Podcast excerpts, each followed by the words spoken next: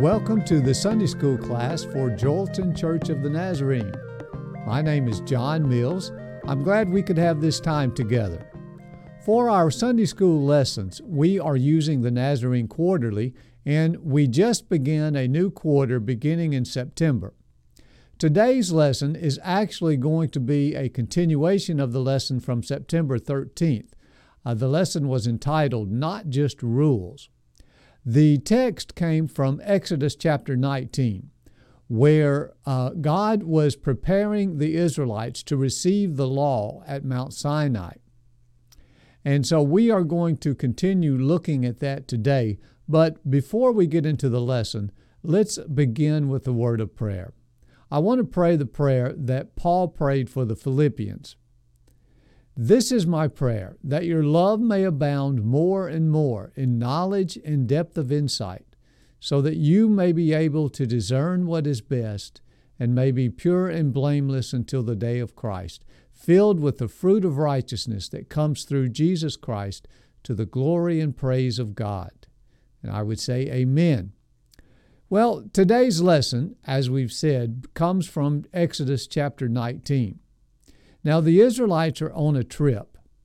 Uh, several years ago, my older brother lived down in Texas on the Rio Grande Valley, so right down at the border with Mexico. And occasionally, my mother and father and I, we would make a trip down to see him. Now, I found out that I had a totally different approach to traveling from my dad. When I traveled, I preferred to jump on the interstate and get there as quickly as possible. But my dad liked to take the state roads. He liked to travel through the different towns to kind of see what was out there along the way. Well, if you had my attitude toward traveling, you would not want to be where the Israelites found themselves. They were traveling through the desert to the promised land, but God has them make a detour to Mount Sinai. Now, last week we looked at how they had arrived at Mount Sinai, and God was going to do something totally unprecedented for them. He was going to make a covenant relationship, but with an entire group of people. He had done this earlier with Abraham, but now he was going to extend it to the nation of Israel as a whole. And this was something that had not been done before. Now, God was going to give the law to his people, and it had two purposes. It would uh, acquaint them with what it means that God is holy, and it would show them how they must live in order to have God's presence among them. Leviticus 19:2 says, "Speak to all the congregation of the people of Israel and say to them, you shall be holy, for I the Lord your God am holy." So last week we looked at what it means for God to be holy. You know, saying God is holy is not the same as saying that God is loving or kind or powerful. Uh, but holiness is not an attribute of God, not something God does. Holiness, rather, is who God is, it's His essential nature as God, the composite of everything that God is. A.W. Tozer says, Holy is the way God is. To be holy, He does not conform to a standard, He is that standard. And so, holiness really is God's consummate perfection and glory as God. We can say that God's holiness is His Godness. You know, to be holy means God is God. And that holiness is expressed in two distinct ways. First of all, God's holiness means that God is completely other. He is unique in himself. It's, it's expressed in his uniqueness as God, totally different, totally separate from anything else. God is set apart. He's different not just in degree, but in kind from anything else. In a class by himself, you might say. John Piper writes God's holiness is His absolute uniqueness, His incomparableness. Now, a second aspect of God's holiness is expressed in His absolute moral purity. God's holiness means that He can never be anything but morally pure, morally right. He cannot be anything less than perfectly moral. And so when we think of anything that is good, when we think of kindness and gentleness and faithfulness and patience and truthfulness, God is all of that. And He's that to the infinite degree. God can never be anything but that. He can never be anything below that. Now, God's holiness is difficult for us to grasp. It's hard for us to adequately define it. But this is not just a theological discussion. Holiness and our understanding of holiness has an important relevance to our daily lives. Like the children of Israel, we are part of a covenant relationship with God, a relationship that requires our holiness. Jesus commanded, Matthew 5:48, "Be ye therefore perfect, even as your Father which is in heaven is perfect." R.C. Sproul, in his book, The Holiness of God, writes that the holiness of God is one of the most important ideas that a Christian can ever grapple with. It is basic to our whole understanding of God and of Christianity. So, we come to Mount Sinai, and at Mount Sinai, God is preparing His people. He's teaching them what it means that God is holy and what it means for them to be holy, what it means for them to be in a covenant relationship with God and to have God's presence, God's Spirit to live among them. God was doing something totally new, entering into this covenant relationship with an entire group of people, and it was necessary that they understand who He was, that He was holy, and what it would mean for them to be holy. What would it mean for them to be His people, living in this relationship with Him? God is going to give them the law, and this law will help set out all of this in detail to show what's required of them in order to be holy.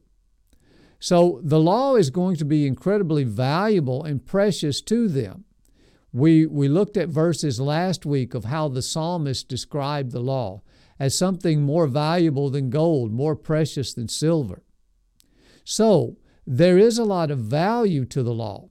And in the New Testament, when Paul is describing the law, he's asked the question well, you know, was there any value to having the law? Did it do the Jewish people any good? And his answer to that was there was incredible value in having the law it did them a lot of good in every way. And so God is wanting to show to them what it means for Him to be holy and for them to be His holy people.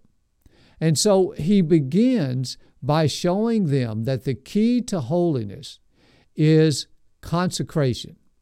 Now, this is a, a, word we don't use a whole lot, but it would have been familiar to, to the Israelites. To, to be consecrated is to be set aside, to be set apart for God's exclusive use. And God is going to require two specific acts of consecration here at Mount Sinai.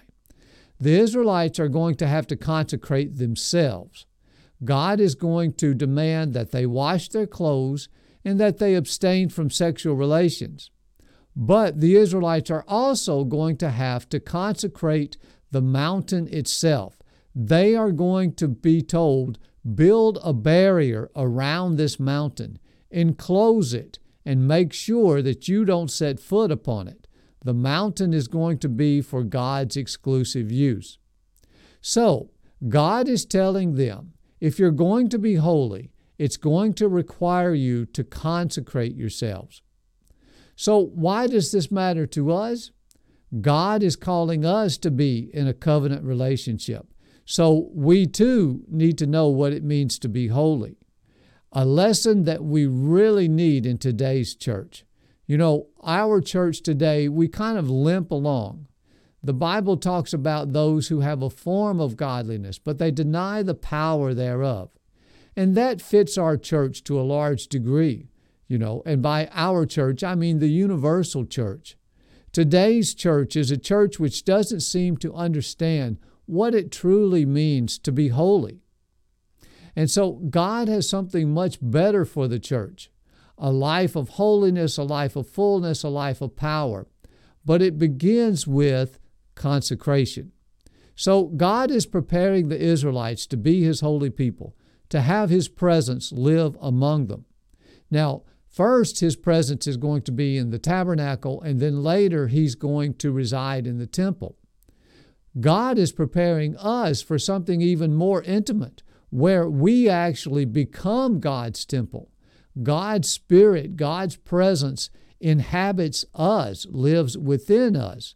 So, we want to take a close look at how God prepared the Israelites to be His people and how God wants to prepare us to be His people. And in both cases, the key is this idea of consecration. So, as we said, consecration is the idea of setting something apart for God's exclusive use, taking it away from any other function or purpose that it might have, and dedicating it to God's service.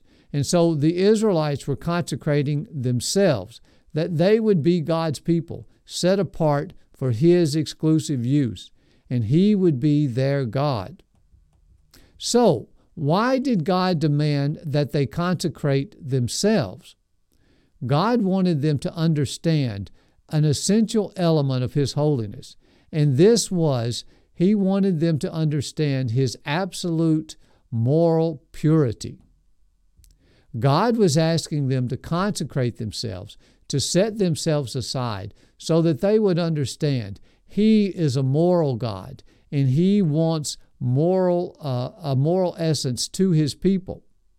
And He tells them, You are to consecrate yourselves by washing your clothes. And we look at this and we think, well, you know, that, that's not such a big deal. You know, we wash clothes all the time.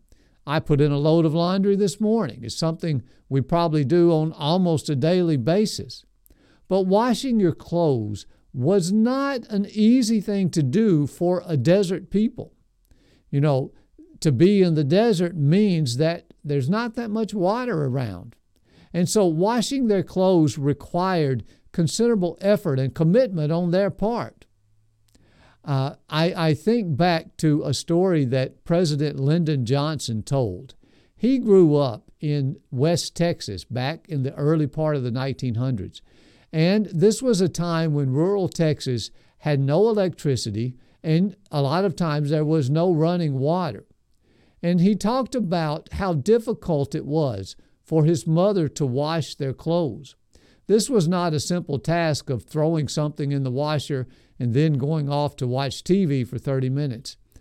She literally spent all day long in hard physical labor, carrying water, heating water, stirring clothes, uh, wringing out the clothes, all of this just to get the clothes clean.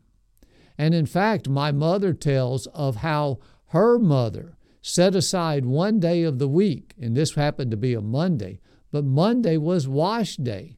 It was a day you set aside to do the laundry. And so we can see that this wasn't something just to be taken lightly. God was requiring them to do something that took considerable effort on their part. But God was making the point if I'm going to live among you, if you're going to be my holy people, then you must consecrate yourselves. You must be clean. You must get rid of any filth, any dirt that's among you, anything that's going to, to soil you. Now, God was, was making it pretty clear this is not necessarily God being concerned about physical dirt. It's not the idea of outward cleanliness, but God wants to make it clear His people to, were to be a moral people. They were to be free from any kind of inward sin or impurity. Now, a second aspect of them consecrating themselves was to abstain from sexual relations.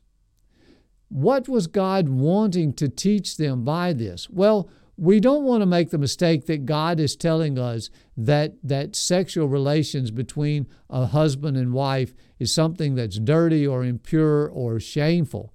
God is not saying that at all sexual relations are a normal part of life. It's a way of life that God created. But God is wanting them to realize, first of all, that He was not to be worshiped in the same way as the pagans were to be worshiped. Sex was a huge part of, of pagan worship, of idol worship. Many times, people would, uh, the pagans would approach their gods through the use of sex. It was how they actually worshiped. And it sounds so crazy to us today, you know, to think of, of worshiping as going to a temple and engaging in sex. But you had temple prostitutes, and this was their whole function was to allow people to come to the temple to engage in sexual relations. And so God was making it clear this is not how I am to be worshiped. I'm to be worshiped in a different way. And I think God was also asking them, them to abstain from sexual relations as a way of consecrating themselves so that they might be fully alive and fully aware of Him. God was asking them to abstain from anything that might dull their senses, you know, anything that might distract them. And we understand that the physical act of sex is one that does tend to dull our senses uh, to, to uh, uh, make us less aware of what is going on. And so you can think of abstaining from sexual relations as a form of fasting. It was it wasn't avoiding something dirty or impure, but it was giving up a normal physical function as a way to focus on the spiritual, to focus on God's presence, to give something up for a greater good. And so God was calling the people to consecrate themselves so that they could give themselves to a full experience of God, so that they would be in a state where they were fully prepared uh, to experience God's presence. Now, the command for consecration dealt not only with the people, the people were to consecrate themselves, but then God goes on to tell them, You are to consecrate the mountain itself. He tells them, You are to build a barrier around the mountain. They are to put up a fence of some kind that's to keep animals and humans from trespassing onto the mountain, from wandering onto the mountain without really realizing it. Later, God is going to specifically tell Moses, Go down and warn the people not to deliberately break through the barrier that's been set up. If they do, they're going to die. And so the mountain that God uh, was on, the mountain that was set apart, was holy because God had descended upon it. Because the mountain was holy, it was now to be exclusive to God. It was to be set apart it could not be trespassed upon. It was reserved for God's exclusive use, for God's exclusive possession. And so they were to consecrate it by building this boundary uh, around the mountain to keep themselves apart. And only Moses was to cross this boundary. Now, by setting up the mountain or setting up the boundary, God was making it clear they were not to trespass on what was his, either accidentally or deliberately. The boundary meant they had to approach God on his terms. They couldn't come on their own terms. Now, this also was a big part of pagan religion.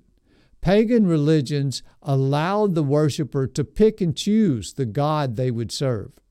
There was a God out there for everybody. And no matter who you were, no matter what your profession was, no matter where you lived, you could find the God that best suited you. If you lived in the mountains, you got a God of the mountains. If you lived by the river, you wanted a God of the river. If you wanted a soul, if you were a soldier, you wanted a God of war. Uh, and so you might want a political God. You could pick and choose the God that you thought would best suit you the God that would best meet your needs. And God is telling the Israelites, I am holy. I am totally separate, totally different, totally unique. And what that means is you don't get to pick and choose how you're going to come to me. If you're going to be holy, if you're going to be my people, you're going to come to me on my terms. You must approach me by recognizing I have the right to dictate the terms. So they had to recognize God's sovereignty, God's ownership, His right to possess what was His. Now that He was on the mountain, the mountain was holy and the mountain was God's. They no longer had a right to trespass on that mountain. Now, the boundary also taught them that God was infinitely valuable and of infinite worth. Exodus 19:21 The Lord said to Moses, "Go down and warn the people so that they do not force their way through to see the Lord." Now, basically God was telling them, warn the people not to force their way through so that they can gawk at me, so that they can satisfy their curiosity. God was telling Moses, I will not be a spectacle, something for the people just to amuse themselves with. My holiness means that I must be respected, that I must be valued. I cannot be trifled with or treated casually. God's holiness resides in the fact that there is no other. God is totally unique. Isaiah 40 25, God asks the question, To whom will you compare me? And so God wants them to understand His holiness is His absolute uniqueness. And this means that God is of infinite value. You know, as long as something is common, as long as something is everywhere, it's of very little value. It's only when something becomes rare that it becomes valuable. So it's only when the people realized God's holiness, God's exclusiveness, that they also realized God's infinite value. Then they would be, begin to treat God with the respect that He demanded from them. So it was essential that they recognize the preciousness of God because that is what is required to truly worship God. To worship literally means to see the worth of. You worship what you perceive as of ultimate value. And when we are worshiping God, we are recognizing His true, infinite value as the holy God, the God who is utterly unique, unlike any other. And so true worship is only possible when God's holiness is recognized. John Piper writes Worship is possible only when the mind rightly understands God and the heart rightly values God. And this is possible through his holiness. First Chronicles chapter 16 tells us, "Worship the Lord in the splendor of his holiness." This is how we truly worship God. Now, God required them to consecrate the mountain because He wanted them to understand the mountain was holy, therefore it belonged to Him alone. Joel Scandrett writes At bottom, God's call to be holy is a radical, all encompassing claim on our entire lives. Our lives are not our own. And he goes on to write, more than any other American value, the notion that we are the masters and proprietor, proprietors of our own lives, this stands in direct opposition to our call to be set apart to God. To be holy means that all we are and all we have belong to God, not ourselves, and that every aspect of our lives is to be shaped and directed toward God. And this was the essence of what God wanted to communicate to the Israelites. He's about to give them His law, to give them in detail what it would mean to be His holy people. But to introduce them to the law, He wanted them to consecrate themselves, to take these steps to understand what it means for God to be holy and for them to be holy. Before he appears to the Israelites to bring them into a covenant relationship with him, God made two demands. He demanded that they consecrate themselves by washing their clothes, by abstaining from sexual relations, and he demanded that they consecrate the mountain by setting up a barrier and refusing to trespass upon the mountain. So God wanted them to understand He was a holy God. And this meant first that He was a God of absolute moral purity, and secondly, that He was completely and totally unique. He was in a class by Himself. If God was going to live among them, if God was going to make them holy by His presence, it would require them to be His exclusive possession. They would have to consecrate themselves, to separate themselves from impurity and separate themselves to God, to be owned by God. And God is making the same demands of us today. He's calling us into a covenant relationship with Him a relationship in which a holy God fills us with His Spirit and makes us His holy people. But to be His people, to be holy, we must consecrate ourselves.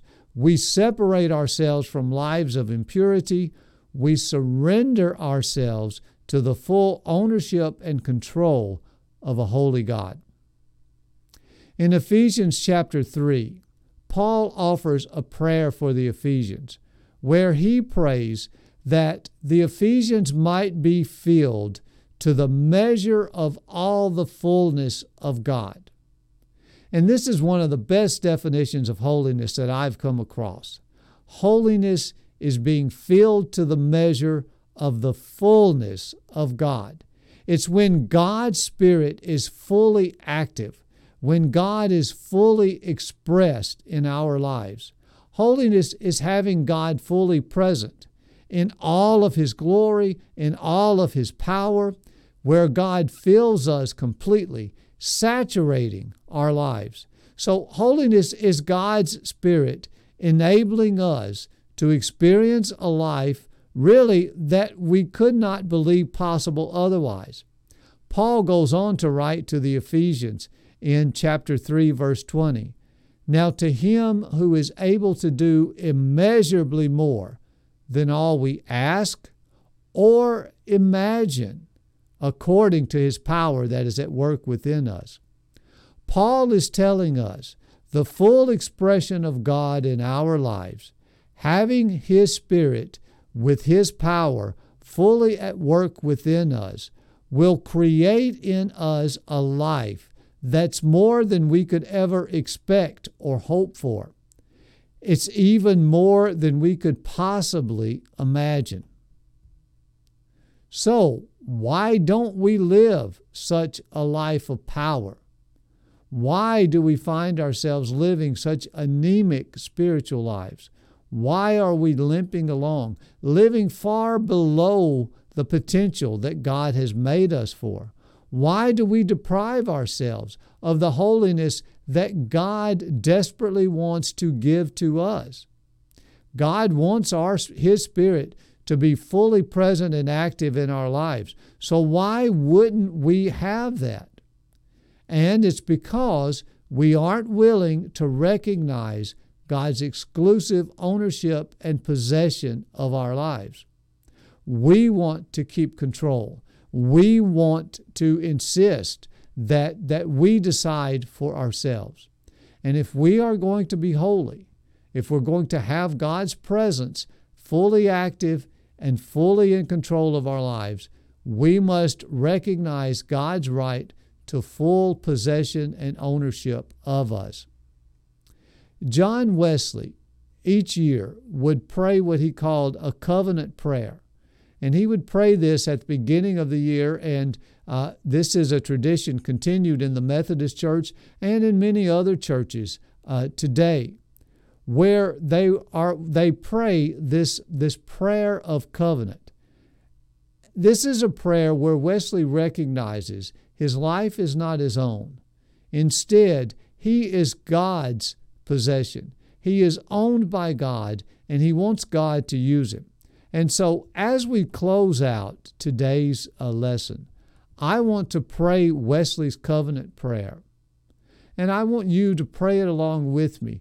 If you want God's uh, holiness to be part of your life, if you truly want to be a, a holy person filled with the holiness of God. So let's, let's pray Wesley's prayer uh, as we close. I am no longer my own, but thine. Put me to what thou wilt, rank me with whom thou wilt. Put me to doing, put me to suffering. Let me be employed by thee or laid aside for thee, exalted for thee or brought low for thee. Let me be full, let me be empty.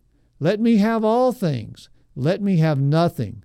I freely and heartily yield all things to thy pleasure and disposal. And now, O glorious and blessed God, Father, Son, and Holy Spirit, thou art mine, and I am thine. So be it. And the covenant which I have made on earth, let it be ratified in heaven. Amen.